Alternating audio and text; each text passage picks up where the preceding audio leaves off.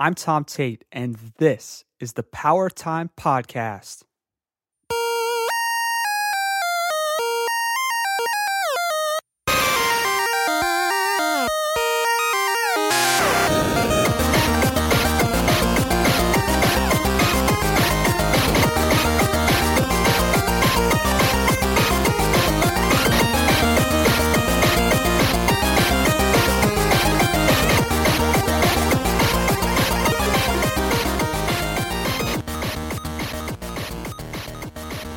What's up, Power Players? Welcome back to Power Time. I am your host and guide, Tom Tate, taking you on a journey through the history of Nintendo, one issue of Nintendo Power at a time. So tonight, we're going to party like it's 1989 because this is the issue that you've been waiting for. So we're going to flash back. I want you to pop open your time capsule and we're going to dig into, after months of delayed anticipation, we finally have Zelda 2. And that's not all. So, in issue number four, we also have in this January February 1989 volume the Nintendo Power Bowl, which is going to be a three game kickoff. We have a Skate or Die feature, plus a Mondo poster, and the next installment of Captain Nintendo.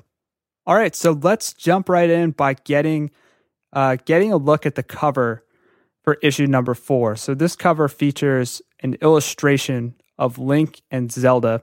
We're greeted by Link's back. You can't even see Link's face. Uh, Zelda is resting on a bed, sleeping, and he's got a shield and a glowing sword. And there's kind of a pot of fire next to him, uh, also by the bedside. I don't know if that's like a magic pot or just for lighting in the room. Uh, the Nintendo Power logo uh, is the traditional yellow and red logo. Uh, very, very iconic still. Uh, the issue price still three dollars and fifty cents. Uh, we have Zelda 2, The Adventure of Link blockbuster review. So right here on the cover, we know that we're getting a review. Uh, Nintendo Power Bowl, which is that three game kickoff that I mentioned, uh, the Skate or Die feature, and then part two of Captain Nintendo. Um, there is the official seal of quality on this issue, uh, and I, I, I love this. You start to see this all over the place. Uh, for all of Nintendo's licensed products. You'll see the official Nintendo seal of quality. Uh, and I believe it was actually a sticker on most games. Uh, I remember because I, I, used to try to peel them off. Uh, the Nintendo Power was still the source for NES players straight from the pros. That's the uh, the official tagline that runs along the bottom of the cover. So I'm not super impressed with this cover. Uh, it's kind of it's kind of lame for lack of a better word. Uh, it, it just sets up this sort of dramatic scene that's not super dramatic. Uh, Link just watching over Zelda, not really giving me a hint of what action is to come, but there is a blockbuster review inside. So uh, maybe this was enough to move copies. But, you know, if, if I was a, a, little kid back in this day and try to put yourself in, in these shoes and you see this cover, uh, is it enough to make you want to beg your mom to buy this copy of Nintendo Power? Uh, maybe Zelda fever was just so high after the first game that it was, you just couldn't wait to get your hands on The Legend of Zelda 2. Uh, but I'm not so sure. There's probably a few other scenes in the game that they could have portrayed on this cover, in my humble opinion. Uh, so let's just jump right in. Uh, we're not going to dwell too much on the cover. In the inside cover, we have an ad for power supplies. Uh, and this is kind of like a utility uh, three shelf unit that has a bunch of different controllers on it. So there's all these different joysticks and controllers, first party, third party accessories uh, for sale with the heading power supplies, along with a welcome note. And the welcome note mentions Zelda 2, Marble Madness, WrestleMania, and more. So I'm not going to spoil too much from the welcome note. Uh, and I'm not going to spoil too much from the table of contents, but I will say that this issue of Nintendo Power looks very promising. There are a lot of awesome games that we're going to be covering, uh, and we're going to get a nice look at a ton of hot new NES titles as we page through this issue, starting with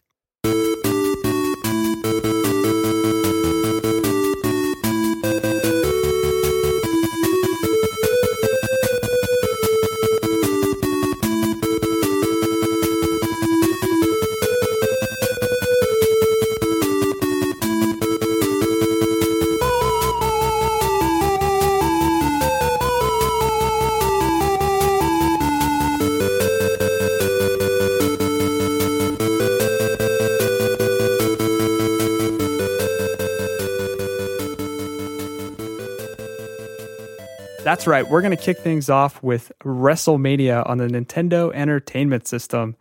Are there any WWF fans out there? I know back in this day, so the early uh, the early '90s specifically, I was a big fan of WWF.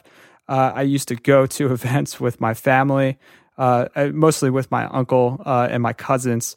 Uh, my mom and dad were not into WWF so much, but I'm not talking about the Attitude Era here. I am talking about old school WWF. I'm talking about Andre the Giant, Bam Bam Bigelow, Honky Tonk Man, Hulk Hogan, Randy Savage, Ted DiBiase. The gang is all here for this NES classic. And if you were into the Attitude Era, stick around uh, and stick with me because we are definitely going to be getting into the Attitude Era when we get into the, the Nintendo 64, which is going to be quite a while. So, right now, uh, we are talking specifically about WrestleMania uh, we have these wrestler profiles. Uh, so every page here has uh, a specific wrestler.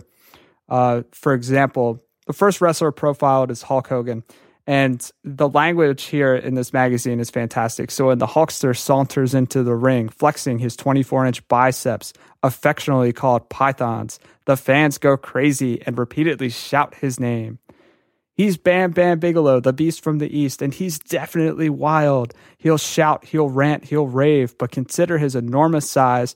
You have to admire his incredible agility.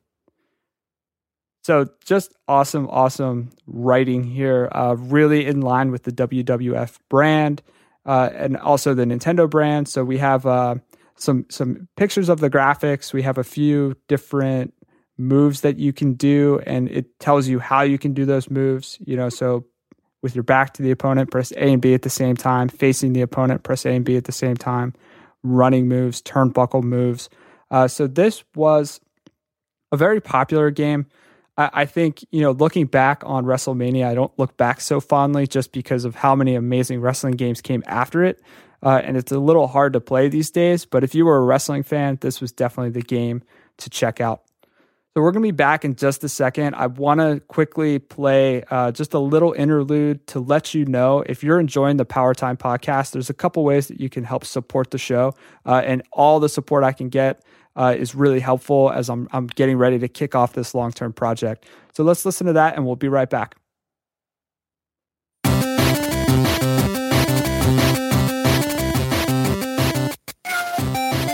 So I want to quickly share just a few different ways that you can support the show if you're enjoying it so far. The first way, probably the easiest way, is just to subscribe through your favorite podcast app so that you can keep coming back, keep listening, and keep giving me feedback so I can improve the show. If you are enjoying the show, uh, another way that you can support is to leave a review on iTunes. Uh, that definitely helps me attract more listeners, but also if you leave me feedback, uh, that will also help me improve the show as well. And finally, if you are absolutely enjoying the Power Time podcast and you know that you are a super nerd just like me, and this is the absolute uh, best outlet for you uh, to get your retro Nintendo fix, check out Power Time Unlocked at powertimepodcast.com slash unlocked. Join the community, make some new friends, and then go tell all your current friends, uh, and we'll have fun. All right, we're back. Up next, we have another multi page short story, the shocking conclusion to Captain Nintendo. So, if you remember from last episode, we talked about uh, this adventure that was in Nintendo Power, starring Nintendo R&D team member Brett Randalls. Brett gets these superpowers in the first part, and he gets them just in time as the same freak accident that gave him the powers also materialized Mother Brain from Metroid and Ganon from Zelda in the real world. So, to aid him in defeating Ganon, Brett, uh, now known as Captain Nintendo in the story, he materializes uh, Link in the real world. So, he brings Link out of the game and into the real world, and the duo can take on uh, these foes at Nintendo headquarters in Redmond, Washington. So, again, uh, just like the first part of this story, I, I found it to be pretty entertaining. Uh, it comes to an ending here, but it's definitely left open for more stories. So we'll see if the Captain N, uh, the Captain Nintendo uh, storyline continues in future issues of Nintendo Power. But this also feels like a precursor uh, of course, to Captain N, which was one of my favorite cartoons. So, do you remember Captain N? Uh, I'm curious, you know, if any of the listeners out there remember Captain N, you can definitely uh, tweet at me at Yo Power Time, uh, and we can reminisce on Captain N because that was just such a great show. I would love to do a side episode just on Captain N at some point because of how uh, fantastic that cartoon was. So, after this uh, shocking conclusion, we have the Writers Showcase Contest. Um, so you have the opportunity to write your own video game fiction uh, and send this in uh, to enter into a contest. And the winner of the contest wins scholarship bonds. So the judging will be based on originality, creativity, and overall composition. Uh, the deadline was March 1st, 1989. So you didn't have too much time. You had to really get these stories cranked out uh, and send these into Nintendo Power. So I, love again. I mentioned this last episode, or maybe the one before. I love the idea that somebody somewhere is sitting on these Nintendo po- bonds. Uh, so somebody somewhere has a five hundred dollar Nintendo bond from submitting a short story uh, based on their own uh, video game fiction, fan fiction. So that was fantastic. So after that, we have a game that is definitely near and dear to my heart, and that is Sesame Street One Two Three. I remember my uncle Jim had a game. I believe it was for MS DOS. It was called Big Birds Big Splash, and I would play the heck out of that game. It was a fantastic game uh, for the old uh, old computers back in the day, and uh, I, I was a big fan of Sesame Street. Again, I didn't get my first NES until 1990. Uh, I was still a young kid, and I remember Sesame Street one, two, three with uh, Ernie's magic shapes and I believe it was Astro Grover. So Astro Grover was math. Ernie's Magic Shapes was learning about shapes and colors. Very, very simple game, but I absolutely remember playing it a ton. And this just goes to show, you know, Nintendo is diversifying their selections here, appealing to gamers of all ages. And I think that I owned this game probably because my parents felt more comfortable putting me in front of an, an educational Sesame Street title rather than you know just sitting glued to the TV playing Super Mario Brothers three all day, uh, and and that makes sense, right? Uh, def- definitely something to justify uh, letting your kids play video games for a really long time if it's something somewhat educational.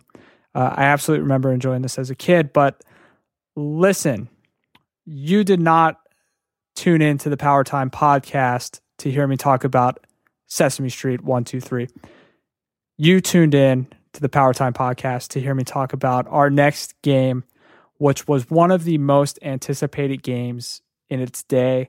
So here's what I want to do. If you're listening to the podcast in a safe environment and you can close your eyes for the next 30 seconds, I want you to do that. If you're if you're driving a car or operating heavy machinery, maybe you're mowing the lawn, maybe you're in the middle of doing the dishes, uh, don't worry about it. But if you can, for the next 30, 60, 90 seconds. Just close your eyes, and we're going to take you to the land of Hyrule.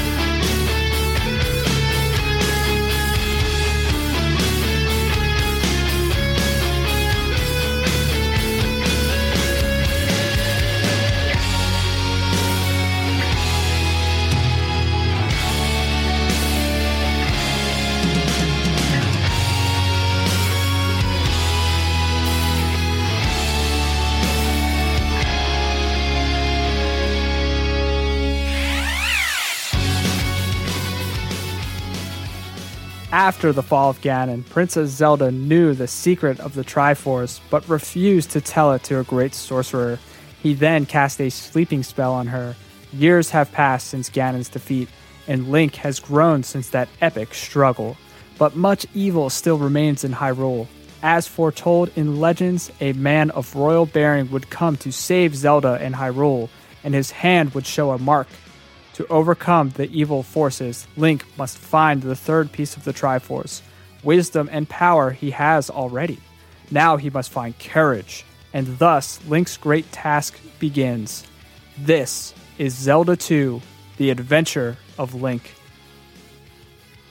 So I feel like growing up, the big joke was that everyone thought that Link's name was actually Zelda uh, in the first game. And I don't know if that was just my memory. Maybe that was just something that was happening in my neighborhood or at my school, um, or if it was if that was in fact you know true throughout. But this sequel definitely sets the record straight. Clearly, this is all about the adventure of Link. Uh, so it was cool to see Link in the title. And we're just going to jump right into this issue's review because it's pretty extensive and there's plenty of history to cover. So Nintendo Power definitely jumps right into the differences in the gameplay between Zelda 2 and Zelda 1. So there are two points of view styles in this game. There's the top-down style when you're traveling throughout the world map, and then when you enter a town or when you uh, actually hit an enemy, or when you're traveling through the dungeons, uh, they call them palaces. So when you're traveling through the palaces in Zelda 2, uh, you enter into a side-scrolling, a 2D side-scrolling kind of action adventure uh, type of gameplay. And the whole game itself feels very RPG ish right off the bat. So you're talking to people in towns, uh, you have this top down world map that you can't actually do battle in. Uh, and there's these pseudo random encounters where you uh, have these random enemies pop up, and if you happen to bump into them, you enter into a battle mode. So it felt very RPG ish, obviously not turn based RPG ish, uh, but there are these elements, you know, items I, items exist to help you in your journey. Uh, in true Zelda fashion, you know, this game still is all about finding powerful items and abilities that will help you progress through the game. So things that places that you can't get to until you find the right item or the right ability. Uh, so it's still very much a Zelda game in that fashion. And we get a look at some of these in Nintendo Power. So there's a full page spread here that's going to show you a lot of the items that you're going to get to help you out in your journey. Uh, we have the magic jars, treasure bags, heart containers. We have the candle, the hammer, the raft, the handy glove, the boots, the flute. These are all items that you're going to get in the game. And, you know, to be completely frank, I didn't love in Nintendo Power, I didn't love seeing too much of the game before I got to experiencing it, before I got to experience it. Uh, but that happened frequently, especially in these early issues but it did get you excited. There were these chip shortages that prevented Zelda 2 from really getting a mass release. Uh, so if you didn't have your hands on this yet, and many people didn't, uh, these elements definitely got you excited to play the game. Uh, we also get a glimpse of the uh, eight scrolls of Hyrulean magic that you're going to be getting throughout the game. Uh, so, like the shield, uh, life, jump, fire, thunder. Like these are all different spells that you're going to learn throughout the game. the shield actually halves your damage uh, while you're on a specific screen. I had no idea what the shield did until I actually read Nintendo Power. And in my most recent playthrough, uh, I couldn't figure out the purpose of that spell until I actually paged through Nintendo Power. Uh, so we're going to learn some other spells. Uh, again, this is a very RPG like concept uh, compared to you know the previous Zelda title, uh, where you didn't learn a, a, ton of this magic and it didn't use up uh, kind of experience points, magic points uh, to to use these abilities. Um, there's an illustrated map here uh, that shows some of the towns and areas in the game. So we have some interesting run of the mill uh, town names like North Castle, Port, the King's Tomb, Death Mountain area. But then we have some of the towns that have very interesting names uh, to us, right? To us looking back on Zelda 2 some of these names might ring a bell. So, Ruto Town, Rauru Town, Saria Town, and Midoro Town. So, Ruto, uh, you may remember, was the princess of the Zoras in Ocarina of Time. And Saria is uh, a native from Kokiri Forest, also from Ocarina of Time. And then Rauru or Ra'aru uh, was the ancient sage of light from Ocarina of Time. So it's cool to see these names kind of pop up later in Zelda lore. Uh, and I believe if you go through kind of the unofficial or official, I guess it's official now, if you go through the timeline of Zelda, uh, Ocarina of Time took place prior to Zelda 2. Uh, so those those uh, characters in Ocarina of Time became so legendary in Hyrule that full towns were named after them. And I thought that that was really interesting, uh, a perspective that only we get uh, from you know tw- 2016 looking back uh, at this game. Uh, these names obviously meant uh, nothing of a sort uh, when you were playing this back in 1989. So next up, we have a list of common enemies. we have the names of the enemies, and again, I always loved reading about the names of the enemies. Um, you didn't get that frequently in the game. You got that through the instruction booklet and you got that through Nintendo Power. And it's always fun just to get some of the lore around the games. Uh, in Nintendo Power, also, we get some tips on how to beat them. And that's definitely helpful, especially in this case, because a lot of these enemies have specific uh, specific attacks that can be countered uh, in specific ways, or they have specific weaknesses. Uh, so it's nice to get some of those tips, especially if you didn't have your hands on the game yet. Uh, some of these enemies are going to continue uh, to be featured throughout the series. So moblins, Octoroks, like these are going to be characters, uh, non-playable enemies that you're going to see from time to time throughout the uh, Zelda series.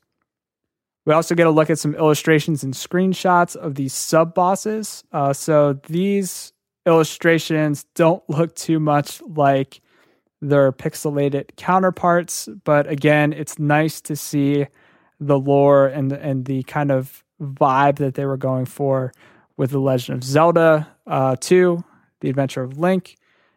Um, a link to the past and beyond. We we kind of get these larger than life bosses with really unique weaknesses.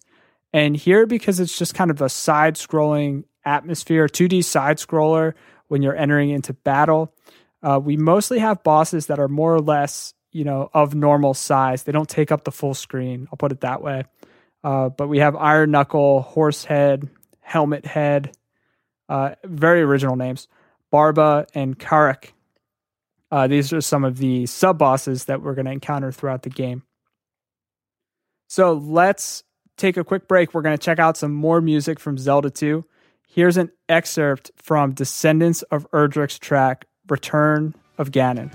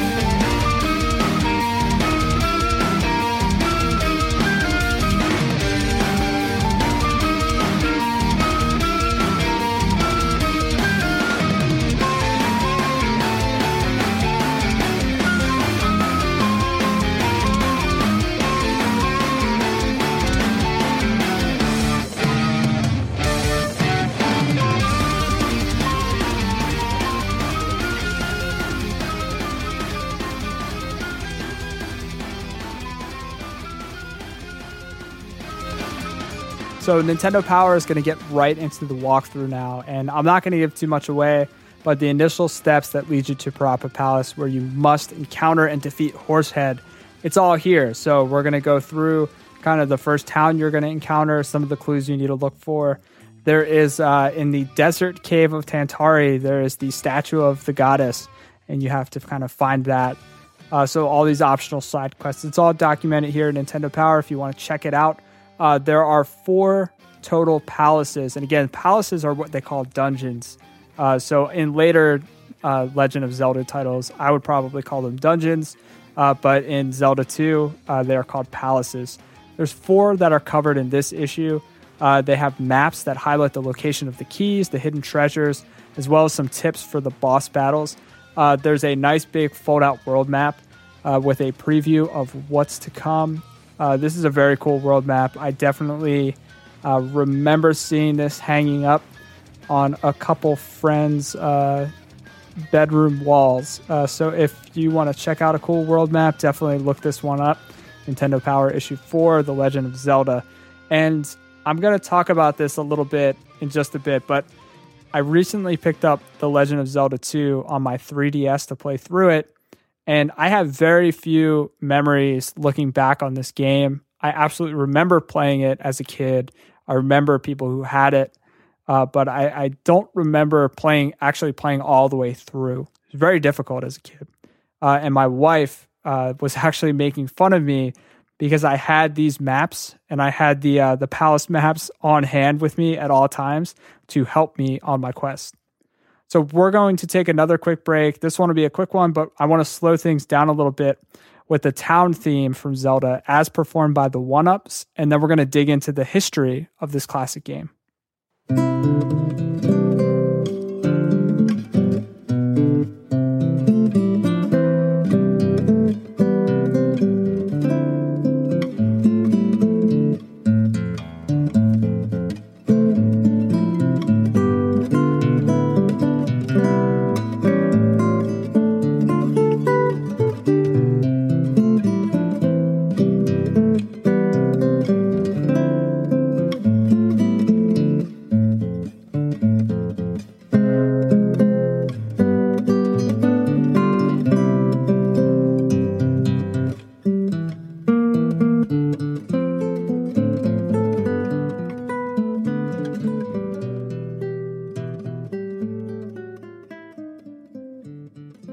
Absolutely love that band. Uh, there's so much great music that was covered uh, for The Legend of Zelda 2, The Adventure of Link. It was really hard to choose just a few tracks.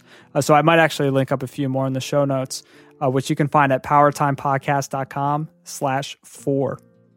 But we're going to dig right into the history now. So Nintendo released The Adventure of Link on January 14th, 1987 for the Famicom Disk System in Japan. And it took, okay, it took almost two years for it to come to the States. So technically, this is the only true sequel for the original uh, to the original Legend of Zelda. So this game is supposedly uh, the narration follows the original Legend of Zelda directly. All the other games are kind of loosely affiliated in the same world or different uh, time universe. Uh, there's all these different theories, and I believe the Hyrule Historia book kind of mapped out the entire timeline. We'll talk about that probably in future episodes.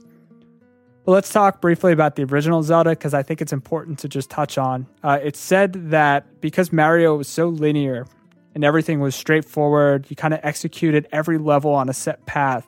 Uh, Zelda was developed to be almost the exact opposite. So the original title kind of had that sense of awe and exploration and wonder, and gamers would communicate with each other. They talk about this. Um, I, I, I want to say it was Wikipedia that I read this, but they talk about you know the idea that gamers would have to talk to each other about how do you get past this one part or where did you find that secret, um, and they shared this kind of information about their gaming experience with each other, and that's what Zelda was all about. So, producer Shigeru Miyamoto returns to the franchise to create The Adventure of Link, and writer Takashi Tezuka also returned to the team. But the rest of the development team for Zelda 2 is different. So, even Koji Kondo. So, Koji Kondo was the composer for Super Mario Brothers 1, 2, the original Legend of Zelda. He was not on the team for The Adventure of Link. He would later return for A Link to the Past, and then later he would return for The Ocarina of Time, but he's not present for the production of this game. So as a result, The Legend of Zelda 2, the game and the gameplay are quite different from its predecessor, The Legend of Zelda, and its successor, uh, Link to the Past. So we have experience points. Uh, so you kind of level up your max uh, attack, your max health, and your max magic by getting experience points uh, from defeating enemies uh, and picking up experience points in these little uh, these little purses. Uh, these side angles, so the the two D side scrolling element, You don't really see that too much. Uh, you certainly didn't see it in The Legend of Zelda. You don't really see it too much in the future. You get a little taste of it in Link's Awakening, but I think it's done a little differently uh, and a little bit more exploratory. I, I really appreciated it in Link's Awakening, uh, and we'll talk about my opinions on it here in just a bit. Uh, multiple lives. Uh, so in this game, you can die and restart and continue. Uh, and you didn't really have uh, like a set number of lives in previous and uh, and following Legend of Zelda titles.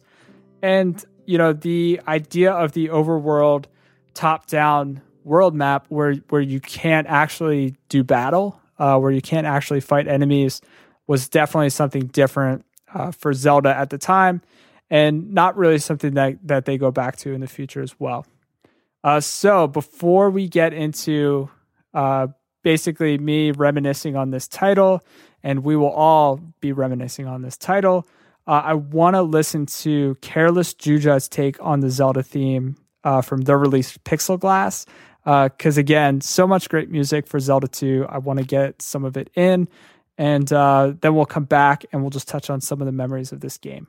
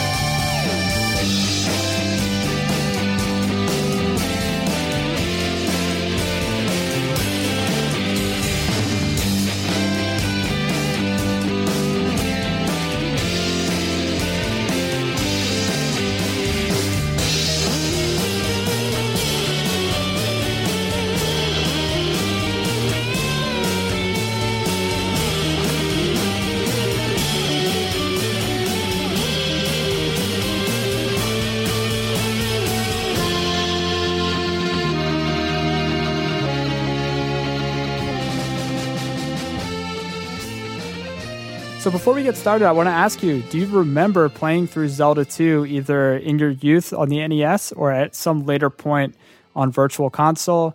Uh, if you remember playing through it on the NES like I do, you may have remembered that it came in a silver cartridge. I think later it ended up on the gray cartridge, but at the earliest time of its release, I believe it was on silver, and it was definitely a coveted cart to have, uh, especially in my neighborhood uh, if you had the gold Legend of Zelda cartridge and the silver Adventure of Link cartridge, you were definitely one hot tamale uh, back on the block. So, uh, if you have any remember, uh, if you have any memories playing this game, definitely uh, get in touch with me on Twitter. You can get in touch with me at Yo Power Time and just give me a quick heads up on how you felt about Zelda 2 because I would love to just keep this conversation going. Um, I remember I had a copy of Zelda 1 uh, and it was one of my favorite games of all time. I mean, the secrets, the top down uh, combat, the exploration, the dungeons. I loved Zelda 1. It was one of my favorite games, and I played it for hours and hours and hours, and I beat it, and then I played the second quest, and I couldn't beat it, so I just played the first quest again. And then I got Zelda 2, and I believe I got it on a rental, and I remembered not being super fond of the game. And my neighbor had it, and I remember watching the game being played for hours and hours, but – it was not the true sequel that I had hoped for. And I really missed that top down combat. The music felt a little different. Uh, and that makes sense, you know, now knowing that it was a completely different composer. Of course, I didn't know that as a kid. Uh, but did you have a different experience? Do you remember Zelda 2 more fondly than I did? And you wouldn't be the only one who remembers it fondly. So, according to Wikipedia, the game ultimately sold 4.38 million copies worldwide. So over 4 million copies sold of Zelda 2. That makes it the fifth best selling NES game, which is just behind the Super Mario Brothers series, all three, and the first Legend of Zelda game. So not only is Nintendo absolutely dominating the top five uh, best selling NES games, but this one is up there. So again, this was certainly a popular title back in its day, and I'm I'm curious if you had really fond memories playing it. I recently played the road again. So to give this title justice, uh, looking back on it, um, here's my updated perspective after years of being completely removed from those memories of of being underwhelmed uh, and really just wanting a direct sequel to The Legend of Zelda One. Uh, here's my perspective. It was an absolutely great game, uh, and it was still my least favorite Zelda game for a variety of reasons. It felt repetitive. I definitely got bored at times. Uh, felt like quitting. Uh, I felt compelled to grind just like an RPG. So whenever experience points and leveling up is a factor, I'm always going to want to uh, sit down and grind and, and, try to level up as quickly as possible uh, before I enter into a palace. And uh, to me, that's that's not always super fun, especially uh, not having enough time to play all the games I want to play. Grinding is my least favorite thing to do. Uh, switching from the top down to side scrolling didn't really feel great. Felt a little unnatural. Uh, but that's probably biased by later titles where towns were really well executed using the same style. So, in A Link to the Past, you you still maintain the same top-down overworld style when you go into a town, and it's perfectly fine uh, for communicating with townsfolk, uh, finding clues, battle, etc. Um, the other problem I had with this game was it's not very clear where to go at times. So, not in the way that the later titles can be. Uh, so, after the third or fourth palace, I felt ready to move on to a new game to play. Uh, and I felt like I saw all there was to see in The Legend of Zelda 2 The Adventure of Link. And I think that Link is certainly an important part of the legacy of Zelda. Uh, it doesn't stand up so well, in my opinion, in 2016, not in the way that the that Zelda 1 does or you know Link's Awakening for the Game Boy does. Uh, but if you've never played it, uh, I absolutely recommend that you at least play it, try it. Uh, you can get it on the 3DS uh, Virtual Console. You can most definitely get it on the Wii or Wii U Virtual Console. Uh, and you should uh, be on the lookout for the NES Classic, which is a mini NES that's coming out. It's going to be HDMI out, and it's going to be available as one of the 30 games that's available on that mini console that Nintendo's putting out. So I'm really excited for that. so lots of opportunities to try out this game for sure.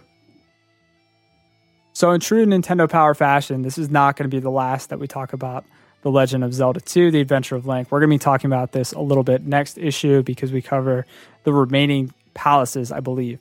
Uh, but for the sake of today, we're going to wrap things up. Uh, again, you know, fantastic game. Certainly a, a, huge piece in Nintendo's history. So let's talk about it. Let's talk about it on Twitter. Check me out on Facebook, um, facebook.com slash Powertime Podcast. Uh, and let's just keep this conversation going. We can talk about Link all day, every day. Uh, but for now, we're going to keep the podcast moving and talk about skate or die. Uh, you can't become a skating animal overnight. It's going to take mondo practice and some nasty scrapes and bruises before you'll be ready for the fierce competition of the ramp or a deadly duel in the pool with Lester. Uh, so, of course, uh, Skate or Die was one of the classic skating titles. Um, here, it looks as though you know the backside of the Zelda poster uh, with the Zelda map was a Skate or Die poster. So you had to choose whether you wanted to hang up uh, what you wanted to hang up. So you could hang up that Zelda poster, or you can hang up this this gnarly dude uh, shredding on his board on the half pipe uh, Personally, I'd probably go with the Zelda poster, uh, but this might have been a really tough choice for some. So we get a glimpse at the various gameplay options in Skate or Die. One interesting tip here uh, that I love that I have to share. Press the B button continuously to build up speed on the ramp. If you have the NES Advantage or the NES Max, you can use the turbo button to really fly. The record breaking jumps will be almost impossible without using your turbo button. So, great, great marketing from Nintendo. Thumbs up, Nintendo. You're really tapping into the FOMO, the fear of missing out, uh, for all those power players out there who absolutely wanted those record breaking jumps. But if you're telling us that they're going to be near impossible without that turbo button, of course we are going to be getting the NES Max or the NES Advantage. Uh, so I love this kind of cross promotion. There's actually a picture of the NES Advantage here in the magazine. Okay, up next we have a fresh Howard and Nestor comic Uh, for a second, I thought that Captain Nintendo was going to be taking over the spot for the Howard and Nestor comics, but I was wrong. So this time, uh, Howard and Nestor travel to the Olympics for a little track and field two action, a little bit of a callback to issue number three.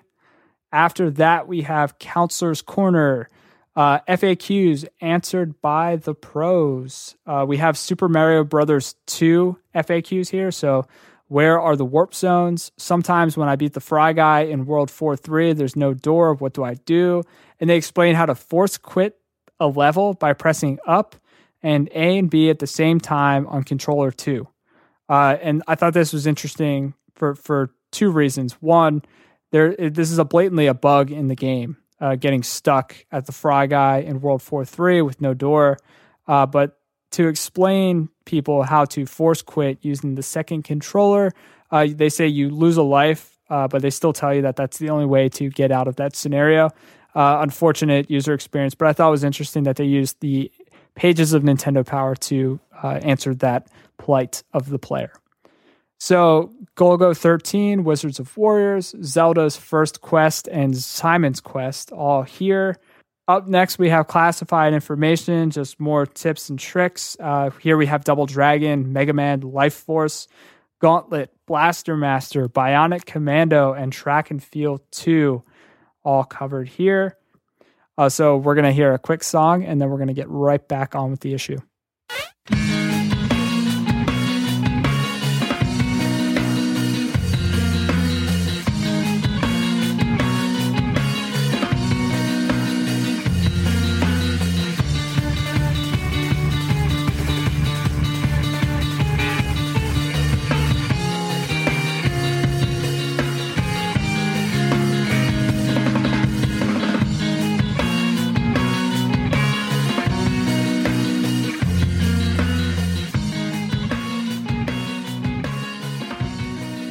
So if you didn't recognize this music from the Advantage, uh, this is one of the stages from Marble Madness. Marble Madness was just one of the coolest titles. I believe it was an arcade title before it came to the NES. I I, I didn't take the time to confirm that, uh, but it was just so much fun. It was just a puzzle game where you controlled a marble that was rolling down an obstacle course. Uh, the issue of Nintendo Power here shows some screenshots. It explains how to play. Uh, it shows you your enemies, and then it shows you maps of the first uh, of stage three through five. So it doesn't even go through the first couple stages. We get right into stages three through five. One of the catchiest soundtracks. These were earworms. When I would play this game, I would get these little tunes stuck in my head forever. Uh, but it was one of the few titles that we owned in my household. A lot, again, a lot of the titles I played were rentals. We rented games almost every weekend uh, but we owned very few. And Marble Madness was one of the few, and it was just incredible. It was very addicting, very challenging. Uh, you kind of had a limited timer uh, that would just tick away while you needed to get through these obstacle courses. And I mentioned last uh, week uh, in episode three that there were very few games that my mom played, and I distinctly remember my mom playing Bubble Bobble, Paperboy, and Marble Madness. Uh, and that's cool. You know, like it was cool. Me and my mom, we used to play Marble Madness. We used to play it a lot. So, very, very fond memories playing through this game. If you haven't checked out Marble Madness, you have to find your way, uh, find a way to get your hands on a copy because it's just so much fun, uh, and it really holds up even to this day. So up next, we have a multi-page spread on the game Operation Wolf, and I remember playing this game very sparingly. So this featured Nintendo Power is going to go through some of the gameplay the stages, uh, the six stages. We have the communication center, the jungle, the village, the ammunition dump, the political prisoner camp, in the airport. Um, so I'm gonna have to go back and play this game. The screenshots definitely look uh, like it was an exciting title. Uh, certainly packed with action. You know your stereotypical stages here, but for the most part, this game looks pretty good. It's going to make my list of games that I need to revisit, and if I do so, I will definitely share uh, some some information about Operation Wolf with you and my my feedback. But we're going to keep this episode moving. We have this trio of NES football games that Nintendo calls the Nintendo Power Bowl. And this kind of reminds me of that triple play feature that they did with the baseball titles uh, back in one of the earlier issues. Uh, so, Nintendo Power proudly presents three hot new football games for the NES. We have Tecmo Bowl, John Elway's quarterback, and NFL football. And they duel it out. Uh, we're going to have three reviews. We're going to also get a real player's perspective. So, Nintendo Power consulted Doug Reed, the starting defensive end of the LA Rams, to give his opinion on these three games. So Doug ranks Tecmo Bowl as his favorite, unsurprisingly. And I remember Tecmo Bowl being one of my favorite football games too for the NES, along with NES NES Play Action Football, which I don't remember what year that came out. I don't know if that was out before or after this issue was released. Uh, but Doug says that Tecmo Bowl was very true to life and precise. He likes that the players' names are displayed and that they give each other a high five after they score a touchdown. And I was thinking, reading through this feature, that I would absolutely love, I really wish I could do this. I would love to go back in time and show Doug the most recent Madden release and just watch his mind get blown if he thinks that Tecmo Bowl is very true to life and precise. I think that would just be incredible. So Doug then gives his two cents on John Elway's quarterback in NFL football he had some negative reviews for NFL football. So the editors of Nintendo Power had to step in. And there's a little editor's note here that says, Doug's right. But for those looking for a super football strategy, check this one out. So interestingly enough, uh, John Elway's title is the only one not to present players' names. I thought that was interesting. So they could afford Elway's name on the box, but they couldn't afford any other players' names uh, in in the actual rosters. Uh, so some interesting stuff about these football games. They have kind of a brief uh, bit about play calling, uh, how that differs. Uh, Nintendo Power even analyzes the game's halftime shows, so the touchdown animations and the final score display. So if you want to know how those segments actually play out across all three games, Nintendo Power's got you covered there. So that's going to wrap it up for the NFL titles. Uh, we're going to move into our next segment.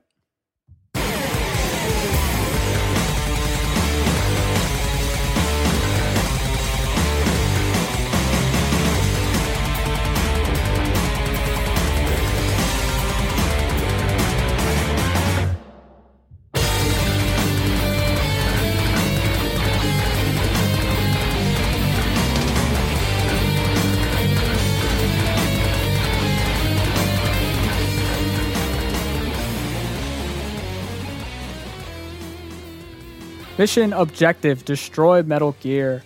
The last message received from Agent Gray Fox mysteriously said Metal Gear and nothing more. After 24 hours without further contact, it could only be assumed that the Outer Heaven group had captured him. No one really knows what Metal Gear is, but it's for certain that if Colonel Vermon CaTaffy, the insane but brilliant strategist of Outer Heaven, has conceived it, this project has to be stopped. Foxhounder needs another top notch commando to infiltrate Outer Heaven, locate and rescue Agent Gray Fox, and destroy Project Metal Gear. Only one man fits that bill, and that man is Agent Solid Snake. Join the Fox Foxhounder Group's newest operative in this impossible mission that destruction of an unknown weapon in a base created by a madman. This is Metal Gear.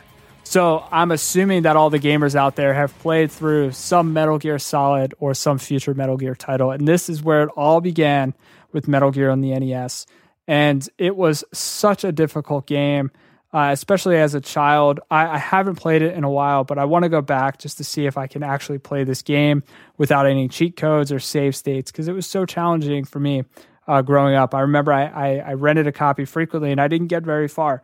Uh, but I, I probably would have gotten far if I had this issue of Nintendo Power because we go through quite a bit of strategy and maps uh, th- to to get you through the first couple stages. Um, so if you struggled with Metal Gear, you had to get your hands on Nintendo Power issue number four because it's all here. Uh, so moving along, we have video shorts. Again, video shorts are some sneak previews of games that are coming out. We have Friday the Thirteenth Amazing, amazing game. I cannot wait to discuss that game. Hopefully, it gets a full review in a future issue. We have World Games, Star Soldier, Dr. Jekyll and Mr. Hyde, Bump and Jump, Rampage, Othello, Robo Warrior, Spy vs. Spy, Gyruss, and Q*bert. After that, we have Pak Watch. Pak Watch is a look into the crystal ball, a look into the future of NES game packs. The first game that's covered is Ninja Gaiden, which we're going to talk about next issue. Uh, we get a hint of the cinema display system, which is kind of a big deal that's being referenced here in Pak Watch, uh, as well as the protagonist's ability to wall jump. Uh, so we hear a little bit about that up front. The Gossip Gremlins uh, is a little section that is repeated throughout Pak Watch, and there's these little animated monster creatures that were hired by Nintendo Power staff to sneak around and get secret scoop. Uh, so the first piece of gossip is that CES, the Consumer Electronics Show, which happens twice a year, uh, is is happening at the time of writing this issue. Uh, so look for some more scoop in March after they cover CES.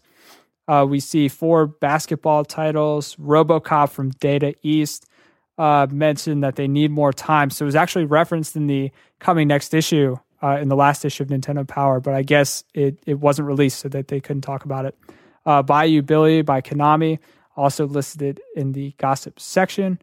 Uh, we hear about the Guardian Legend, Knight Rider, Airwolf, Bad Dudes, Defender of the Crown, uh, which is a game from Ultra that I never played, apparently based on Robin Hood, some more gossip. Uh, TMNT, so in this Pak Watch feature for TMNT, they actually compare it to Metal Gear. And they say that they hear it's going to be like Metal Gear with the kind of top down exploration uh, overhead view uh, with a lot of equipment. So, really excited to hear more about TMNT.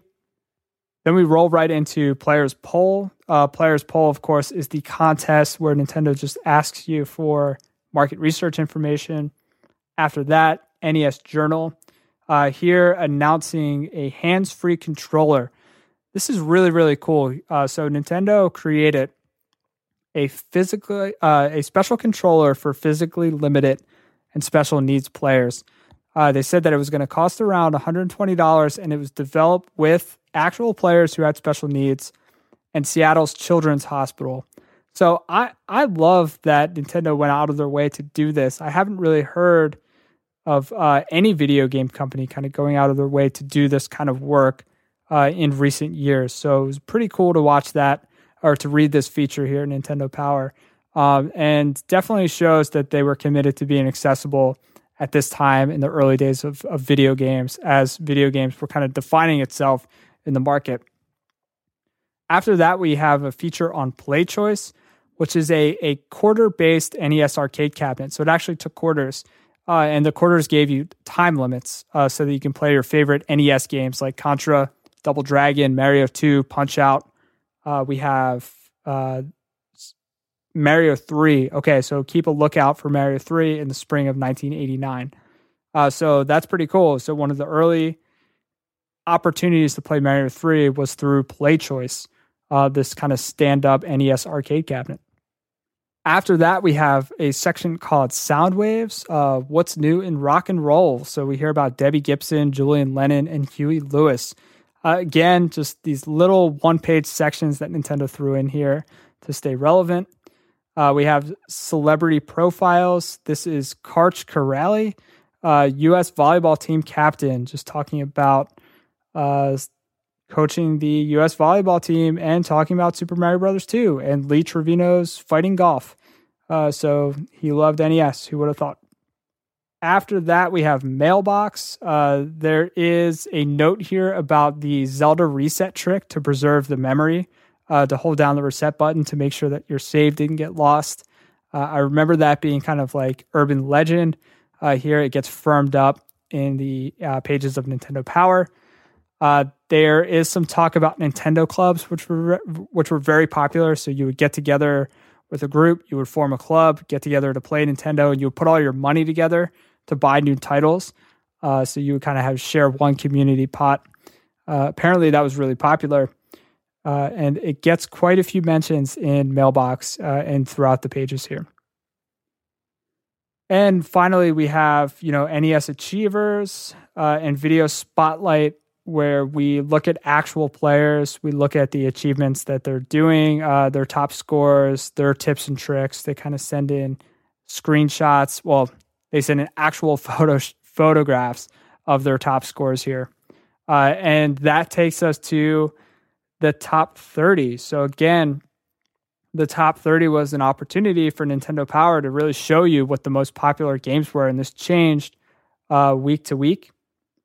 There's a little key here. So there's there's uh, titles in red uh, slash purple that are new to the top 30. So keep a close eye on them. Uh, there are games that are really on the move. These games have jumped up several places in the poll. Those are in blue. And then in green, you have favorites that have maintained their popularity among the top 30. So we, we have a few shakeups here uh, in the top 30. And I'm just going to read through the top 10 uh, right now. But uh, the very interesting list. We have Super Mario Brothers 2 in number one. We have The Legend of Zelda in number two. And number three, we have Zelda 2, The Adventure of Link. So it's up there. It made it. Uh, Double Dragon, number four. Metroid, number five. Mike Tyson's Punch Out, number six. Milon's Secret Castle, number seven. Metal Gear, number eight. Contra, number nine. And Bases Loaded, number 10. So each title in the top 10 has their own little blurb. Zelda 2, you know, although it's been released only for a short time, the ultimate adventure is destined for greatness. Uh, number eight, Metal Gear. What happened? Last time, Metal Gear was sitting pretty in third place. Here's a chance for all you gearheads to be heard. And, uh, you know, Milon's Secret Castle jumping up to number seven, first time in the top 30. Here's one to watch, first time on the top 30. Milon's Secret Castle is looking like a winner. So, this is always one of my favorite features in the magazine, just being able to watch the top 30 fluctuate. Uh, and we'll keep a close eye on this week to week. Uh, so, up next in the next issue of Nintendo Power, aka the next episode of the Power Time podcast, we're going to be covering Ninja Gaiden part movie, part video game. Get ready for a ninja mission that really lets you get into the act cinematic martial arts action. We're going to be covering Hudson's Adventure Island, classic game, and we're going to be covering more of the adventure of Link because obviously we could not have covered enough in this episode. After that, we have a letter from Howard Phillips. Uh, at press time, we're heading to the city of Lost Wages, I mean, Las Vegas, to hit the giant consumer electronics show. So they're building up this idea that they're going to be uh, attending CES and getting a lot of scoop on a lot of games, probably including uh, first party titles, but also including third party titles. Uh, and they're going to be sharing it with us in the next issue. Uh, so let's definitely keep a lookout for that. On the inside cover, uh, we have an ad party up, party down. It's a power pad ad. So, again, I talked about this in a previous episode. I loved the power pad, and I'm hoping that it gets a nice little uh, amount of coverage in a future issue. Uh, but here, it's just a bunch of kids uh, and the family dog. They're hanging out with a big bowl of popcorn, a couple of glasses of cola, uh, and they're just having a blast with the power pad. Uh, so I absolutely remember having a blast with the power pad, pizza, popcorn, soda as well. So this ad really resonates with me uh, as a child of the 80s for sure. On the back cover, uh, we have hot buttons. Uh, so this ad is for the seal, it's for the official seal of quality that started showing up on the games, accessories, and a whole lot more from Nintendo. Uh, so there's actually an ad here to say, look out for the seal, uh, because it's going to be our guarantee that you're going to be getting quality, uh, a quality Nintendo product. I wonder if they had to deal with a lot of uh, third party kind of crap and third party crapware that was just showing up all over the place, and they really wanted to distinguish uh, what they thought was was was theirs. Uh, what they could back with their own quality, especially with so many people calling into the hotlines and calling into the customer service lines.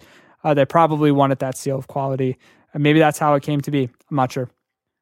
But listen, power players, that's going to wrap up today's episode. But first, before I go, I just want to give amazing uh, props and just an amazing shout out to the music and artists that were featured in this episode. It's really important that I give credit where credit's due. Everyone gave me permission to use their music, uh, and they're amazing. So let's support them. Uh, first, we heard some original music from WrestleMania. Then we heard on Being Human's Zelda 2 medley to kick off our Zelda retrospective. After that, we heard a segment from the Descendants of Erdrick's track Return of Ganon. After that, we heard the acoustic town medley from the OneUps. Then we heard a wild Zelda 2 medley from Careless Juja. And we heard from The Advantage, Stage 2 from Marble Madness. Love that track. And then finally, from the year 200X, we heard a heavy metal version of the jungle theme from Metal Gear. And I almost forgot uh, the unofficial Power Time podcast theme was used with permission by Azor Flux. That is a track called Eat My Chips. So you've got to check out more of the, this music uh, from these artists and support them if you can. If you go to powertimepodcast.com slash four, uh, you'll check out the show notes for this episode where I have a whole ton of stuff, uh, notes from the show, uh, some cool links. Uh, but most importantly, I link up information on how you can listen to more of these bands, uh, their music, and support them. So again, if you want to get in touch with me, you can get in touch with me on Twitter at Yo Power Time. That's at Y O Power Time. Uh, definitely reach out, follow me. Uh, I will follow you back, and we will have some fun conversations. Uh, you can join our private Facebook community, and the best way to do that is to go to powertimepodcast.com slash unlocked. Uh, and not only will you get access to the community, but anytime I do any fun giveaways, uh, you will be first to know about it. If not, uh, one of the exclusive few that gets access. Uh, you will also get my weekly newsletter, which I send out on Thursdays, which is another easy way to just keep up with new episodes. Uh, but I also drop in some fun stuff there from time to time as well. So again, that's powertimepodcast.com slash unlocked. Great way to support the show. Uh, great way to get involved with the community. And if you're enjoying this episode, uh, you can leave me a review on iTunes. PowerTimePodcast.com slash iTunes will get you there. Uh, quick, easy review not only helps me find new listeners, but also uh, honest feedback helps me continue to improve the show, which is my mission. Uh, so, an honest, honest review is definitely helpful there. Uh, and the easiest thing that you can do is just tell your friends. If you have any nerdy friends like me uh, who love this stuff, uh, just tell them you found this really cool podcast and you think that they would dig it. But again, that's going to wrap up today's episode of the Power Time podcast. I had a blast. I hope you had a blast. Keep on playing with power and tune in next week for some Ninja Gaiden.